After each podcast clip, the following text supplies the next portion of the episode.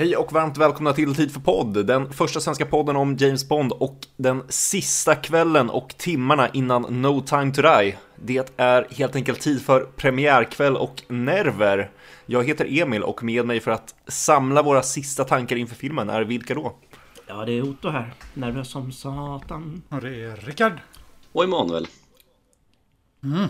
Ja, nu är det inte många timmar kvar. Nej, det är ju inte det. Nej. Jag vet inte riktigt vad man ska sä- säga. Det är liksom varit sex år och så sitter man med några timmar kvar bara och...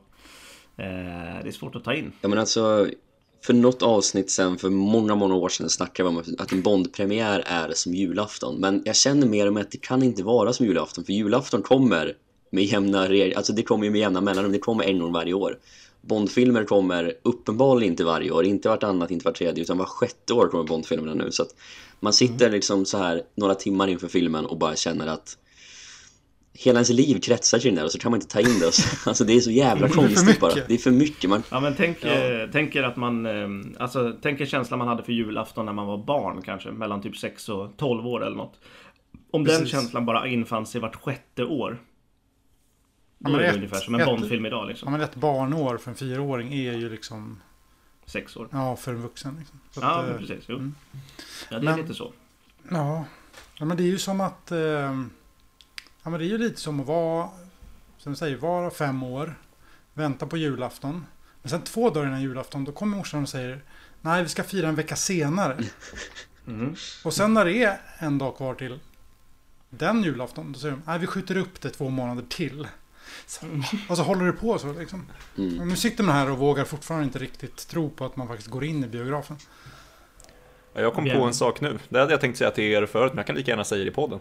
Eh, Jag drömde om eh, premiären i natt. Oh, Okej. Det har börjat hänt mer och mer, alltså det här är säkert typ fjärde drömmen jag haft om premiären. Det har liksom börjat pumpats eh, ut premiärdrömmar. Och jag minns inte så jättemycket från, eh, från premiären, förutom eh, eh, från drömmen från premiären. Men jag minns att jag gick och såg filmen igen, typ på söndagen. Eh, och då gick jag dit och såg den själv. Och då satt jag på typ så här rad 8 eller någonting. Och då var biografen så jävla efterbliven. Så liksom rad 8 var liksom, där var eh, bänkarna vända åt andra hållet.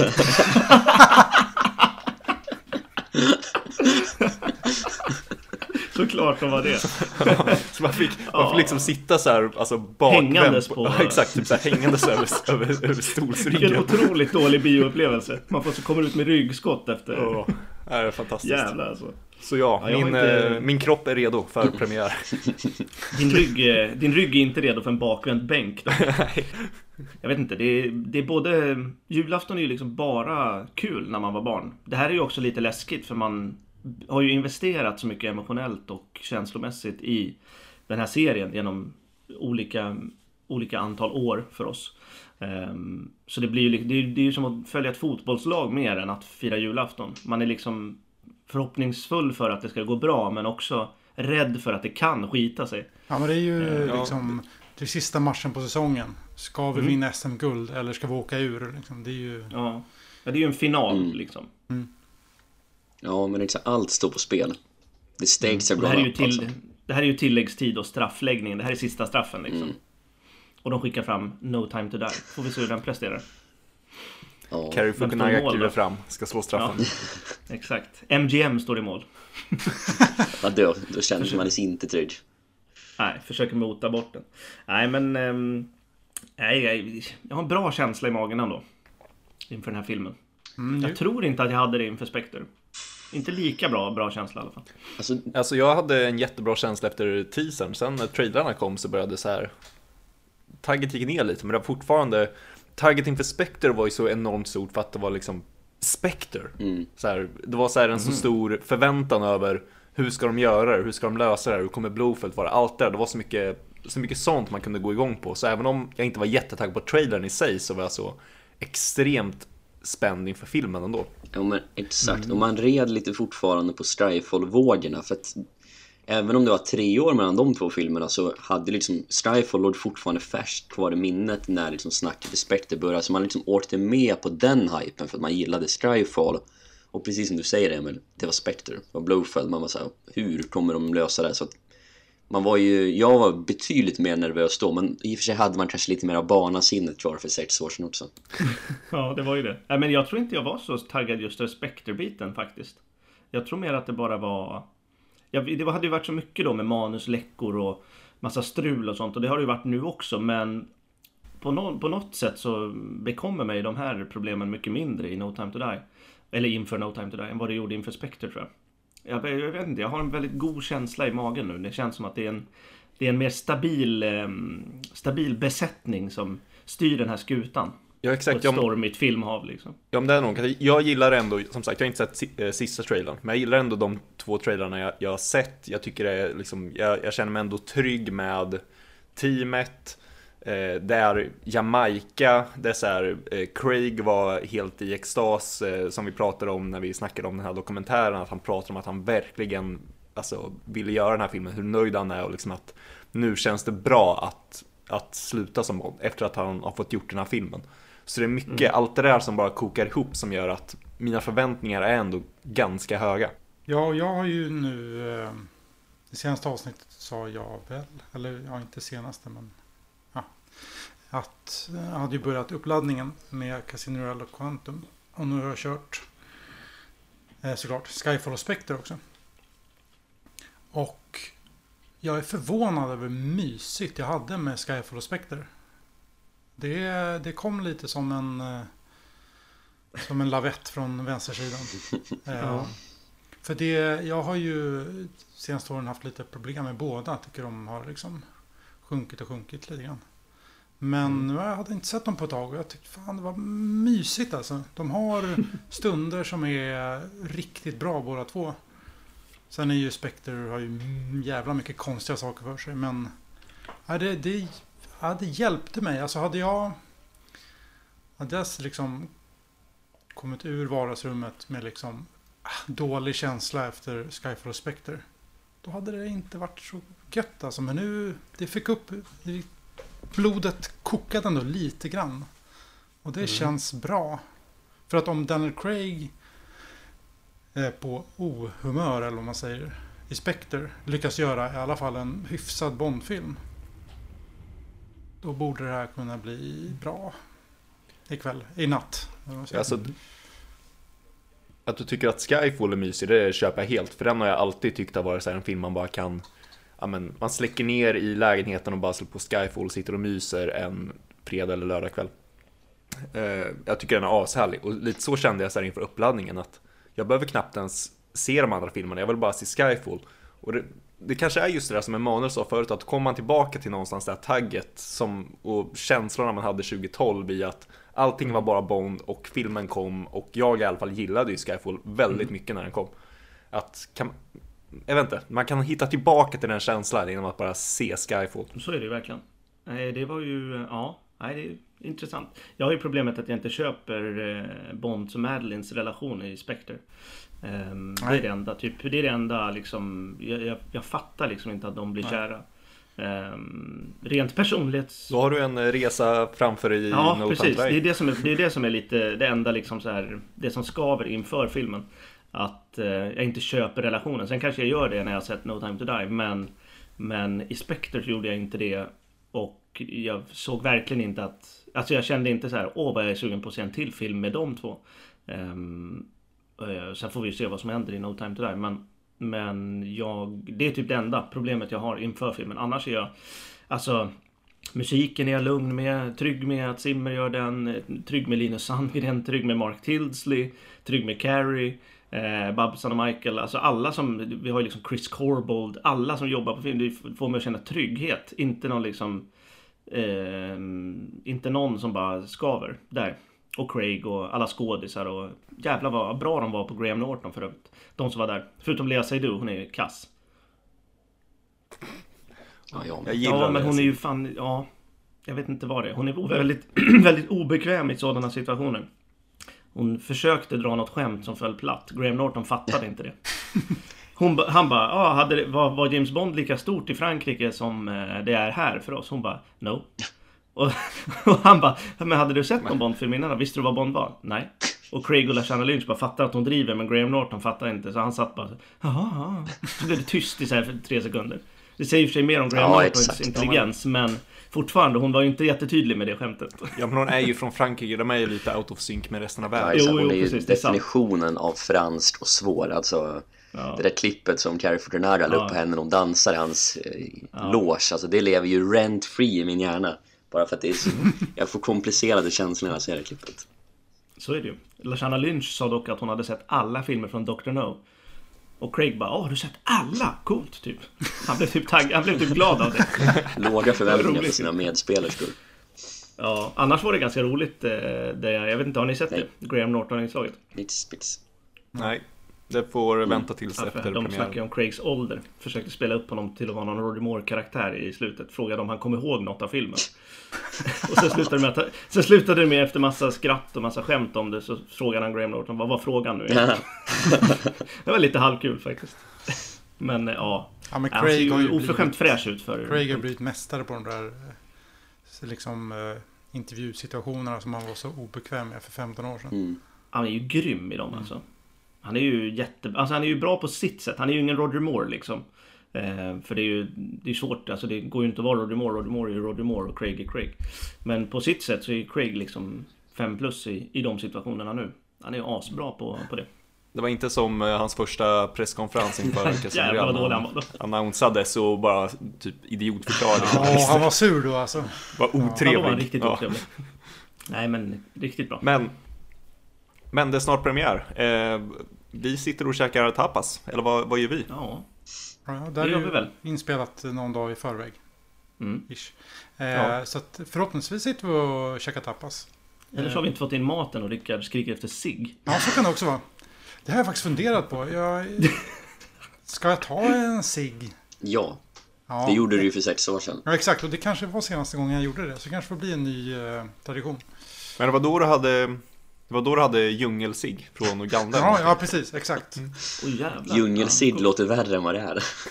Ja, det Jag ska det. leta upp någon liten delectados. Ja. Ja. Oh, Och de vill man ju se göra en cameo idag, eller idag i, på, i No Time To Die. Själva En liten referens till Die Another Day. Ja, absolut. Får vi någon Mm. referens? Felix Leiter kanske snackar om Delectados. Känns ändå inte helt orimligt. Slänga in en... Det enda, det enda de kommer referera till Die Another Day under hela seriens framtid. Nej, men vi käkar väl tapas, tror jag. Hoppas jag. Ja, man, ja, man, alltså, just det där känslan när man ska gå in i biosalongen.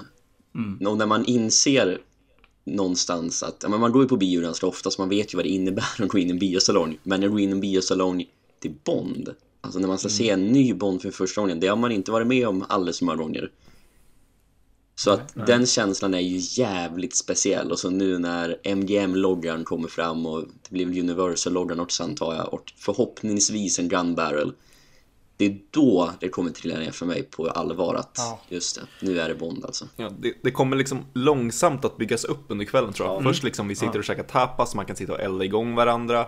Och sen ta ett par drinkar hemma hos Anton, promenaden till bion, köpa popcorn och sen gå in och sätta sig i bion. Det, är så här, det kommer bara höjas hela tiden.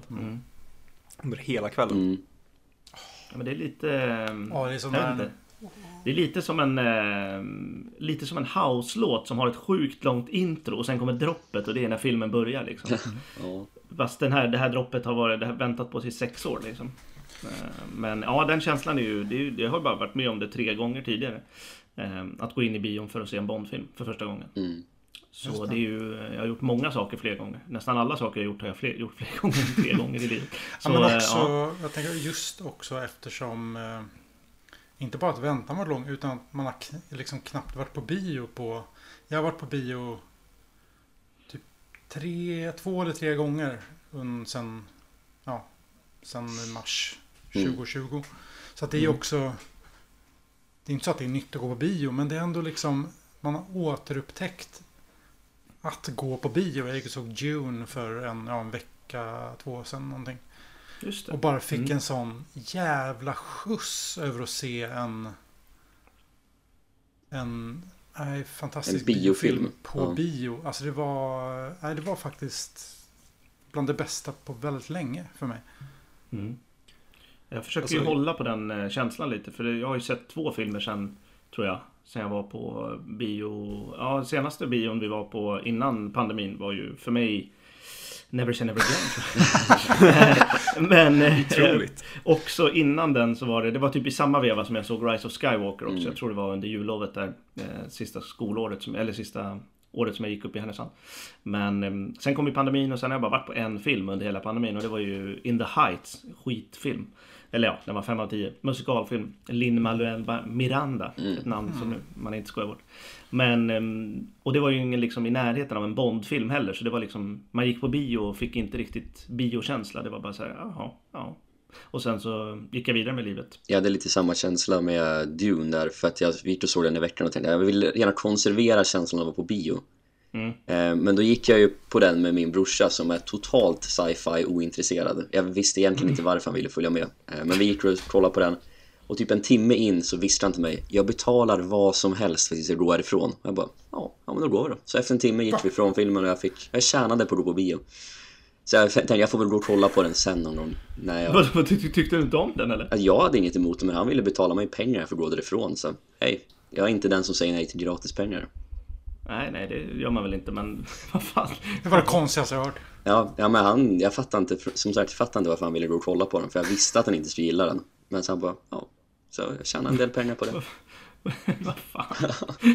Om jag gör det på No Time To Die, då drar du också eller? Ja, ja, absolut.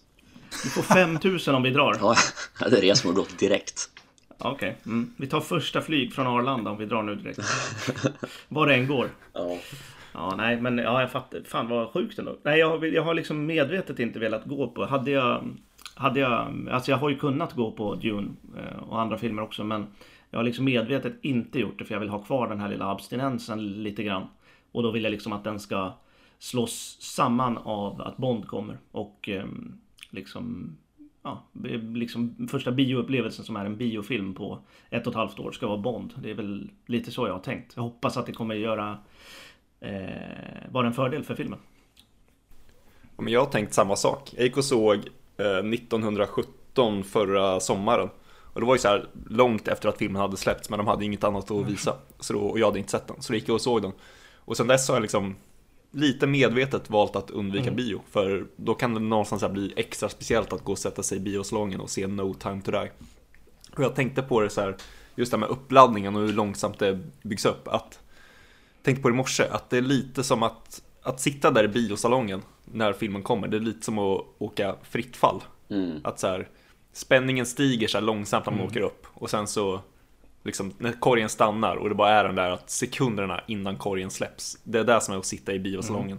Och nu så har vi haft en sex år lång resa upp till toppen. Jävla långt fritt fall det blir i så fall. Om vi ska åka i sex år Ja. upp på den. Ja, det är ju två timmar och 50 Ja, minuter. precis. Det blir ändå bra ju. Fan vad sjukt ändå. Åka fritt fall i två timmar och 50 minuter. Fan vad läbbigt. Hade man kommit ner och sett ut som äppelmos. Sett ut som Peter Settman. Peter Sipen. Ja, då blir det rimstuga. Men eh, ja, nej det är ju... Det är ju fan en bra liknelse alltså. Mhm.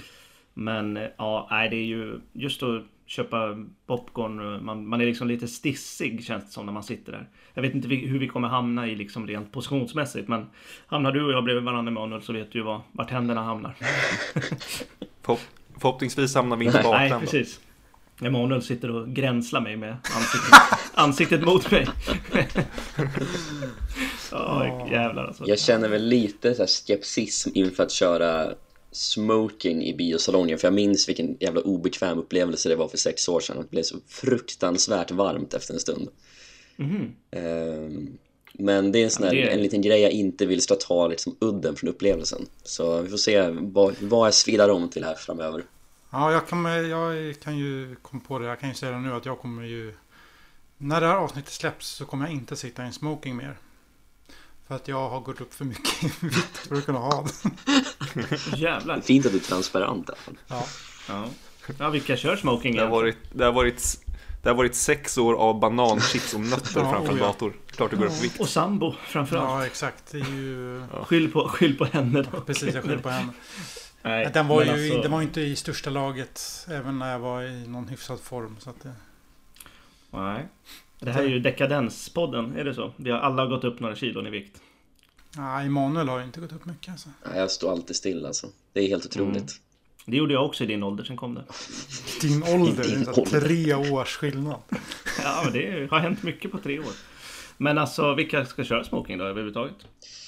Det bestämmer ni själva. Ja, alltså jag har på mig smoking så pass sällan så jag skulle kunna tänka på mig det bara av den Jag ska, anledningen. jag ska definitivt ha på det. Ja, men jag, då kommer jag i någon vanlig kostym. Ja, det tycker jag. Det tycker jag. Ja, men man kan väl köra det. Men eh, man vill ju också, ska man ändå ha kostym så tänker jag då kör jag smoking ändå. Annars känns det ju som att man har typ Jag kan, kom, misslyckats med jag kan komma i frack. Ja, precis. Oh! Jag kommer ju inte svida om till, jag kommer inte köra över hela kvällen. Då är man ju... Ja, I nej. huvudet, Nej, nej, liksom. nej, nej, nej. Dra på... Men då drar jag ju på det liksom Ja. inför tolvslaget typ. Det får inte bli som det var på Caliente för sex år sedan och vi går fram till bartendern och beställer vodka martini i smoking. I smoking. Alltså, Nej, då var man ju värdelös. Som tur var satt jag kvar för jag ville inte ha någon. Så det var ni som fick skämma Och ut det. bartendern stod där med handduken löst slängd över axeln, bakåtkammat hår och så hade han på sig en tight vit t-shirt och tittade på oss och bara mm, Absolut killar, fixa det. Mm. Han hatade oss. Och tackade oss genom att blanda en riktigt Ja, dålig vodka martini också. Mm, det var sopigt. Bra! Ja, nej men... Ja. Ja, nej men det är fan. Smoking har man så jävla sällan så... Det Har, kan vara det, kul. har det hänt något? Har det hänt- Åh, Det lät fel. nej, alltså jag bara... Jag kan, har det hänt något i Bondväg senaste veckan här uppe? Det har inte hänt i. Bondväg känns det som. Det har läckt ut eh, musik Ja, det från det filmen. Det. Mm, det Ja. har det. Jag har ju varit på den bollen fort som satan. Och när det här avsnittet släpps så lär väl även recensionerna, om de inte har kommit än så lär de vara väldigt nära förestående. Mm. Ja. Det är så mycket som jag vet som jag vet att ni inte vet. Nej. Du, Som, sit, eh, du sitter på mycket du kan utsätta oss för här. Ja, det är ju det som hela kvällen går ut på. Att inte råka försäga sig med två timmar kvar eller någonting. Alltså det bästa att det Ja. bara är Nej men tyst. alltså grejen är, jag har ju ändå lyckats eh, nu så jag vet inte varför jag skulle faila på premiärkvällen. Men, ehm, men eh, det har ju varit mycket bita sig i tungan. ehm, Eller bita sig i fingrarna för att inte skriva saker till er. Men ehm, nej men musiken har ju varit ute och jag gick ju in på MI6-forumet. eh, Läste ingenting om vad folk tyckte, bara liksom blundade och skrev Can I get the link please? Ah, typ. Ehm, och då skickade de det. Så, så två dagar senare var den borta. Och som tur var så lyssnade jag bara alla spår, alltså skummade igenom alla spåren. Och eh, sen intalade mig själv att ja, nu har jag lyssnat en gång. Jag vill inte lära mig dem så att jag vet när liksom vändningar kommer och så, för då är ju scenerna förstörda. Men sen när jag ville gå in och lyssna efter två dagar, bara, fan jag måste höra det där spåret igen. Och ehm, då var det borta. Så det, Men, var liksom, det blev ett, det blev en, en lyssning. Du verkar ändå positivt inställd har jag fått känslan. Eh, ja. Eh, jag, vill, jag vill inte säga varken ja eller nej. Ja, men, Men ehm, ja, jag känner mig rätt trygg med Simmer. mm, det är bra. Det, det, det är bra. Känns, känns kul. Han verkar i alla fall, i alla fall ha haft jävligt roligt. Lät det på musiken. Det är ju Mm. väldigt bra i alla fall. Ja, absolut. Bill Conti kul var det kanske inte men... men Det är inte ändå- många som har så kul. Nej, nej, precis. Nej, men det var, var ändå lite, det märktes att det inte bara var liksom, det var inte Newman, eh, Newman eh, ointresse. Det märktes ju att han faktiskt är fan av både Bond och, och Barry. Så, eh, ja. Det ser jag fram emot. Ja, Ja, det är ju... Och det, har jag, det slog mig också... Eh, för det släpptes ju... Ja, vad var det? Typ en vecka sedan. Ett av de officiella podcasten släppte ju ett avsnitt om musiken. Just det. Ehm, ja, Simon pratade lite och han var ju, lät ju väldigt, väldigt taggad, vilket var kul. Mm. Men sen också eh, pratade de eh, några minuter med Daniel Kleinman. Och Just det. han har man ju nästan lite förträngt. Alltså, inte bara att vi får en Bondfilm, men alltså, det kommer nya förtexter och de är ju så... Det är jag också sjukt spänd på. Ja, För det är någonting med de här förtexterna som är... Det är, hela filmens ja, men det är, nästan, liksom. nästan, det är mycket viktigare än vad man tänker att det faktiskt är. Mm. Ja, ja. Jo, men jag tänkte på det här om dagen faktiskt. Eh, li, eh, lite samma, samma grej som du sa nyss. Så här, just det, vi får ju nya Mm. förtexter Mm. också. Och det är väl någonting som jag eh, hoppas att eh, vi får lite en vändning mot hur det har sett ut om eh, både Skyfall och Spectre. För jag tror inte jag kommer palla genomlida tre minuter Bacardi-reklam med den sunkiga låten. Jaha, oj. Eh, nej, ja. precis. Jag tänkte... Oh, ja, något lite mer eh, vibrant. Eh, Jag känner, ja, ju, jag känner ju att det kommer vara mera färg än... Alltså Skyfall tycker jag ändå var... Den var ju... Den passade ju att vara mörk liksom. Men Spectre var ju bara Ja, svart den var- liksom. Det var Hugo Boss liksom. Exakt. Skyfall var Mm. acceptabelt, men uh, Spectre, det var... Ja, den var dålig. e- Efter att ha fått den, eh, om man ska tillbaka till hur man kände i bion, efter att ha fått den eh, inledningen på filmen och sen så kommer förtexten och man bara... Ja, Ja, exakt. Ja, Men grejen med eh, den här filmen känns ju som att eftersom det är Linus Sandgren och Cary Fukunaga och, och eh, den här typen av film och Kleinman har ju säkert hört synopsis om filmen och läst lite manus och sånt så så eh, tror jag ju att det kan bli i alla fall lite mer vibrant och lite mer färg ändå. Ja, men han sa väl då... ja, det som, Ja, jag tänker det som talar emot det, det är att eh, låten inte är Nej, färgstark. Men um, Kleinman sa väl i podden, vill jag minnas, eh, att han jobbade tillsammans med Fukunaga. Så att, Mm, Ja, de precis. brukar ju göra det. Ja, precis. Det brukar ju Ja. vara det sista som spelas in och då brukar ju regissören vara med och liksom, det här vill jag ha och så brukar den, den vara med och liksom bestämma tillsammans med Craig brukar ju till och med vara med ibland. Ja, Ja, jag vet inte. Alltså, det är, det är lite spännande för det är som att förtexten är den enda, enda delen av filmen som vi absolut vet noll om. Mm. Alltså resten av filmen har man i alla fall en liten känsla av. Visst, jag vet inte. Jag har ingen aning om hur den slutar. Jag har ingen aning om scenernas ordning. Men man i alla fall får ju en känsla från trailern lite hur det kommer se ut. Men förtexterna är liksom nada. Och det är spännande. och det som är fascinerande med förtexten också. Och jag minns jag tänkte på det när jag såg Spectre på bio. Någon av de andra gångerna, alltså inte premiärkvällen, var att det här är liksom unikt för Bond. Alltså i, nu när det kommer filmer så har man ju aldrig förtexter och har man förtexter så går de ju väldigt fort. Här liksom bredvid på i tre och en halv, fyra minuter med en förtext och vill liksom presentera alla skådespelare och alla i crewet och hör låten. Det är så jävla fint. Det är så fint på något sätt och så vet man att det sitter liksom otålig biopublik som bara vill att filmen ska komma, det ska vara coola actionsekvenser där och så bara kommer en låt och en förtext som bara stoppar Kleinman upp har allt direkt med. i fyra Exakt. minuter. Ja. Ja. Ja. men det är ju väldigt häftigt med den eh, känslan för att det, det enda vi har som kan liksom liknas vid det är väl typ eh, rolling eh, credits i eh, Star Wars liksom. Mm. Där det är bara musik i, ja det är inte ens två minuter liksom. Nej, där det bara precis. står en liten summering inför filmen. Men ehm, det är väl det enda som är liksom lika trademark-aktigt eller vad man ska säga. Mission Impossible kör ju lite halv förtext men Ja, det är ja, över det- innan man ens har ja. reagerat på att det har skett. Liksom. Ja, precis. Det står bara Tom Cruise överallt. Ja, typ. exakt. Det enda, det enda jag har, jag har en gissning att det kommer bli... Inga rykten nu. Rickard. Nej, alltså inga rykten. Det är Ja, inga, ingenting sånt. Det är bara något som jag har hittat på själv. Att det kan bli lite som Dine of the Day. Att Fukunaga vill ha lite liksom story i Mm. förtexten. Det är det enda jag kan liksom tänka mig. Skulle kunna ett hända. montage. Nej! Det blir som Never say never again. Vi får se grejer över låten. Oj, Ah. nej! Det är klipp, klipp från Spectre och Sky. Man ser en på... Man ser, man ser Judi Dench på den där lilla tv-skärmen i titelsekvensen. och Sciarra. Sciarra är en kille jag inte tänkt på sen Spectre kom. Nej, vi behöver inte tänka på honom nu heller känner jag. Nej, jag känner det också. Eh, Ja, fy fan. Ja. Första titelsekvensen med dialog i kanske. Bond sjunger No time to die-låten till Madeline eller något. Ja. Nej, men fy fan. Man hör honom bara. Donna Lucia. Det, vad heter det? Vad är det han säger ens? Bona Fortuna, Donna Ja, Lucia exakt. i Spectre. Hör man och sen kommer refrängen. Och, nej, lökigt. Det här blir lökigt. Kommer Ja, Connery och Roger Moore upp där också, någon liten hyllning mitt uppe i allt. Man in memoriam. Det blir en in memoriam titelsekvens. då viskar jag till er, killar jag betalar vad som helst och bara vi går härifrån. Så. Vi drar till Patricia nu. Vad sjukt om låten bara blir droppad. Den har blivit placerad i eftertexterna och så kör han titelsekvensen med Nobody Does It Better och en massa in memoriam folk. Eller Get bara the såhär Roger Spottiswood och Michael Apted och Connery och Moore. Usch vad Ja. dåligt.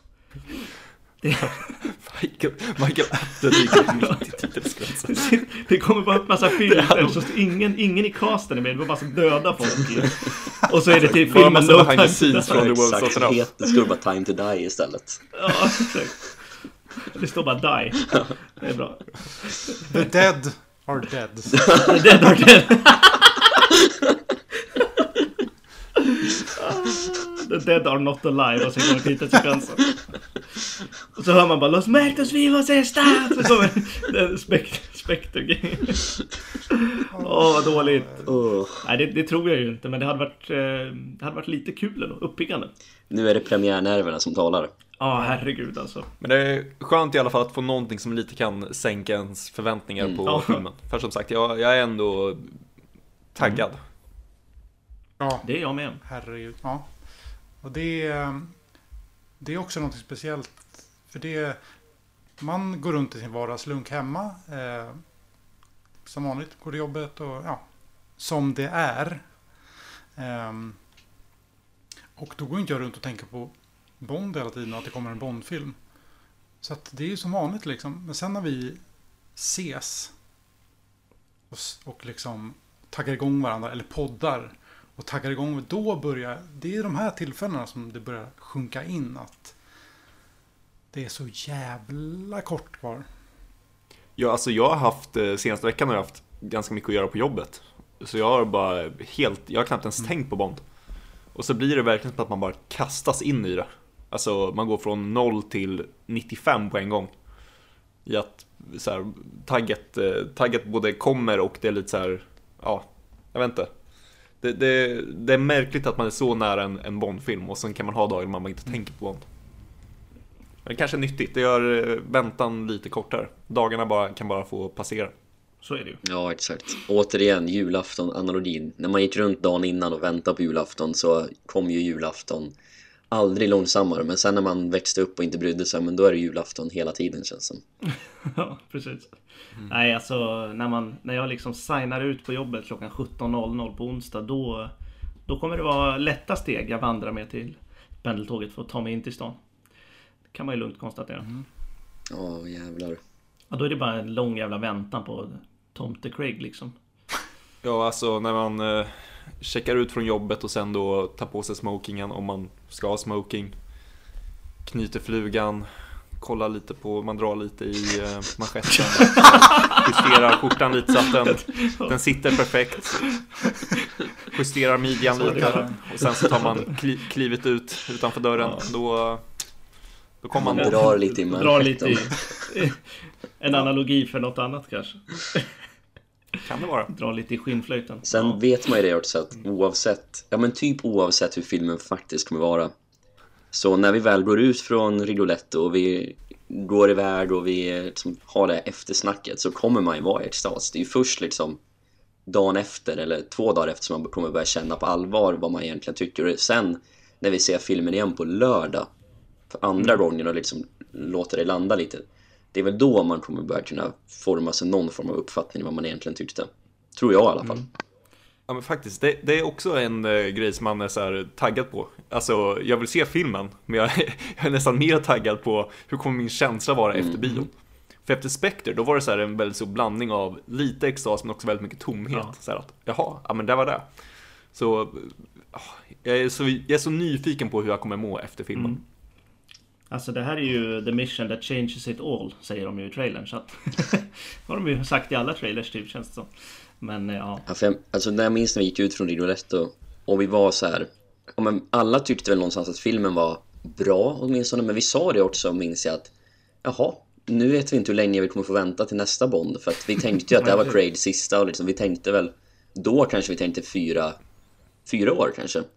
Mhm, 2019. Ja men exakt. Och nu har det gått sex år och då är frågan hur jävla länge kommer vi få vänta den här gången? Men nu är man ändå förberedd och liksom luttrad av att det kan gå sex år så att Mm. Jag tror inte det går sex år dock för att eh, de, även i dokumentären så pratade väl Barbara om, eller så var det i podden tror jag. Men då pratade de lite om att ja, nu ska vi bara cel- celebrata Craig här först och hans sista film. Men de var ju ändå redo på att börja jobba på en ny film. Verkade det som. Så att, eh, Det kan ju inte ta sex Nej, år. nej, det är omöjligt. Men även Craig sa ju liksom att eh, jag kommer vara extremt bitter när jag ser vem som tar över nästa gång. I Graham Norton. Eh, känns ändå skönt på något sätt att eh, Craig sa... eh, Alltså Craig liksom förklarar eller erkänner att det kommer komma en ny Bond liksom. Så, man, så han inte är liksom coy about, uh, about that liksom. Och är bara... Ja, men, håller på att spela lite så här svår. Och mm, då blir man ju lite osäker liksom. Jag läste också en intervju med Barbara Broccoli där hon sa att Amazon har gett dem, har lovat dem att filmerna kommer vara biofilmer även framöver oavsett vad. Just det, mm, jag såg det. På tal om bio, biobiljetterna till No Time To Die har väl sålt väldigt bra. Det var ju bäst största öppningen sen Avengers Endgame eller vad det var. Ja, exakt. Första, mest, flest förköp. Mm. Ja, exakt. Att liksom bioägarna i London bara håller i sig för en total anstormning. Man, jag läste något om att man tagit in extra biopersonal i London och sånt där bara liksom för att vara beredd på att det kommer vara ett kaos till helgen. Undrar hur det går för han uppe i Gävle? Kan vi, få, kan vi få en gubbe till Gävle eller? Har vi någon lyssnare i Gävle som kan köra en live-rapport? Ja, vi behöver en liten Gävle-korrespondent. Jag såg eh, det i, det var någon som hade skrivit den frågan på SF Bios Facebook-sida. Jag bara, hej, hej, kommer bion vara öppen i Gävle? Då var det någon som skrev, nej tyvärr tror vi inte att bion kommer vara klar i tid till No Time To Die. Och då, då brast det för mig alltså, för alla Gävle, Gävle-fans. Kan vi inte skramla ihop lite tågbiljetter och biobiljetter till dem? Ja. De få som vill gå i Gävle. Kanske blir snordyrt dock om det är många Gävle Bond-fans. Men alltså man blir ju lite stolt när man eh, är fan av Bond. Vi har ju liksom inte bidragit ett skvatt till filmen. Men man blir ju ändå stolt att man gillar en filmserie som faktiskt har potential att liksom kickstarta biomarknaden igen på något sätt. En film liksom. Eh, och verkar ju också vara på god väg att göra det nu med förköpen och eh, liksom anstormningen som troligtvis kanske kommer att ske. Vilket är jävligt häftigt. Bond kan eh, rädda i alla fall en del av världen på riktigt Ja, exakt. Jo, men det är det som är häftigt liksom. Jag, jag sa det till Anton tror jag. Jag har lite samma känsla inför den här. Eh, som, som vi har i efterhand när vi pratar om The Spy Who Loved Me. Att de går all in med allting. Det är Craigs sista film. Eh, de går all in med pengar. Det har varit sex år emellan. Det har varit mycket strul. Eh, och nu är det liksom satsa allt på ett kort. Och då vet vi ju sedan tidigare att då brukar Bond-serien vara bra att leverera. När det är kniven mot strupen och balls to the wall och allt det där. När allt står på spel. Mm. Åh, Ja, herregud. Och jag vill se ja, filmen. det ska jag vi göra snart. Och det är den längsta filmen också. Ja. Jävlar vad mycket Bond vi kommer få. Ska vi ta en liten faktautmaning? Det Kanske avrundar avsnittet med det för en gångs skull. Exakt vad jag tänkte. Mm. Vi kan eh, istället för att inleda som vi brukar så avslutar vi eh, avsnittet med en fakta som Otto har som vi andra förhoppningsvis inte känner till. Mm. Så är det. Och ja, det är bra att vi avslutar med den här för den har inte med Bond att göra på ett direkt sätt i alla fall. Det är väldigt långsökt till Bond.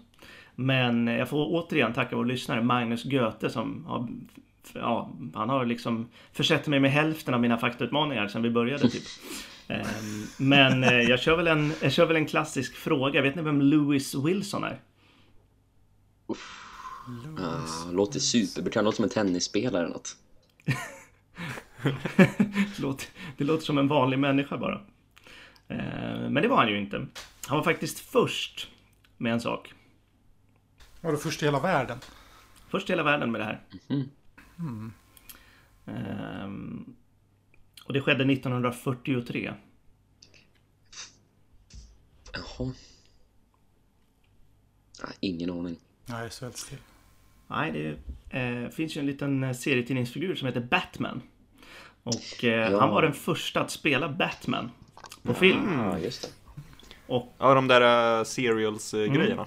och grejen är att hans efternamn eh, Det är ju att det är Michael Wilsons farsa. Eh, Ja, just det! Jo, det här, eh, det här är bekant. Mm. Jag har också skickat en bild på honom nu i våran chatt. Eh, Så eh, Lewis Wilson var alltså den första tv-film Batman. Eh, Michael J. Wilsons farsa.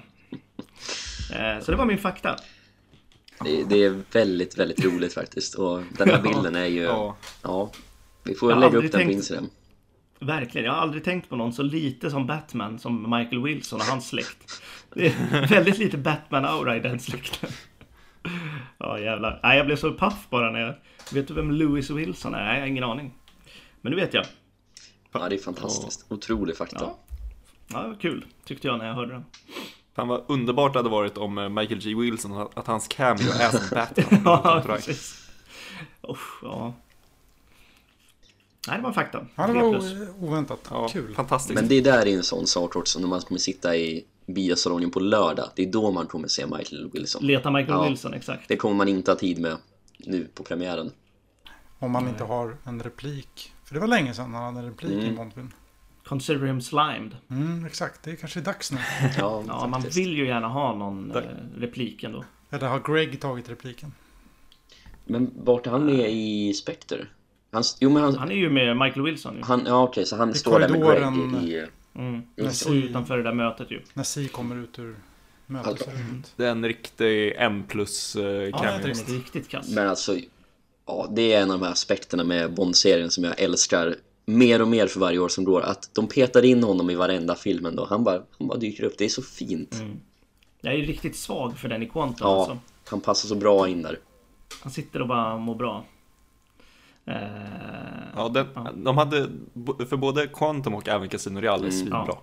De hade bra, de hade bra flyt. Annars är man ju svag för TND. Det är svårt att säga någonting om Tomorrow Never Dies eh, cameon. Alltså, där det är fem plus och det sjunger om. ja, ja, det är otroligt. Som sagt, han är bra på skärmform. Ja, ja. De snackade ju förresten om den där snubben med sopkvasten i Quantum Jaså? i- på Graham Norton show. Och Craig sa tydligen att det var någon av producenterna. Va? Va? Han bara, it must have been some of the one of the producers. Antingen så mogglade han järnet med Graham Norton eller så. Det måste jag ha gjort. Någon, någon halvfigur till producent i så fall, för det är ingen jag känner igen. Nej. Det kanske var någon typ alltså location producer på Ja, så Haiti kan, eller ja, så kan det vara. Mm. Ja, för det Som bara, jag vill vara med i filmen, så står han och så... Ja, det är kul ändå. Åh, jäklar. De snackade också med Ed Sheeran och frågade om han eh, ville vara nästa Bond. han var tydligen med där. Åh, vad ja. dåligt. Han hade dock, han snackade, det var rätt intressant, för han pratade om att han hade träffat eh, Danny Boyle och eh, Barbara inför den här filmen. Mhm. Eh, och eh, hon hade varit på någon spelning, jag tror att det var Barbara hon hade, han hade träffat, men det här var alltså under Danny Boyle-tiden i alla fall. Eh, hon hade varit på någon av hans gig i Dublin och sen pratat med honom efteråt. Och ja, pratat om Bondlåten liksom. Jäklar, hon är hands-on alltså. Hon går liksom Ja, hon och fixar artister och håller på. Ja, det är jävligt kul ändå. Det var eh, otippat ändå att hon eh, tänkte ens på Ed Sheeran. Det är ju ingen jag tänker på som en Bondlåtsartist Nej, verkligen. liksom. Men eh, stor är han ju i alla fall. Mm. Men han slipper vi nu. Han hade säkert kunnat lösa Ja. Men eh, ska vi ta och eh, stänga av mikrofonerna och eh, bege oss till biografen? Nästa gång vi poddar är det efter en Bondfilm har kommit Mm. ut. Det är sjukt. Ja, nu. Allt vi, har, allt vi har poddat om och hela Allt har lett upp till det här. Ja. Nu är det liksom eh, Nu är det sista, sista gången vi poddar innan filmen som vi har poddat om och inför i fem år. Det är väl kommer. eh, Det är det stort. Carrie Fortunaga säger i den där behind the scenes-grejen som kom för snart två år sedan. Att all, alla filmer har byggt upp till det här ögonblicket. Och det är exakt vad våra poddar har gjort. Så är det faktiskt. Så vi tar väl i vanlig ordning och tackar Thomas Strug och Anders Freid, Agent07.nu och från Sweden We Love och såklart tack till Lars Logotyp och Anton Lothander, superproducenten. Och eh, tack till alla er som lyssnar som har varit med på den här resan från Spectre till No Time To Die. Nu är det dags! Åh, nu fick jag lite gåshud faktiskt. Ja, jag fick också lite gåshud faktiskt. Åh, ja. Nu är, nu är det på riktigt. Så in i biosalongerna så hörs vi efter att No Time To Die har släppts. Ja, Åh. Nu kör vi. ha det gött. Hej, hej, nu kör vi.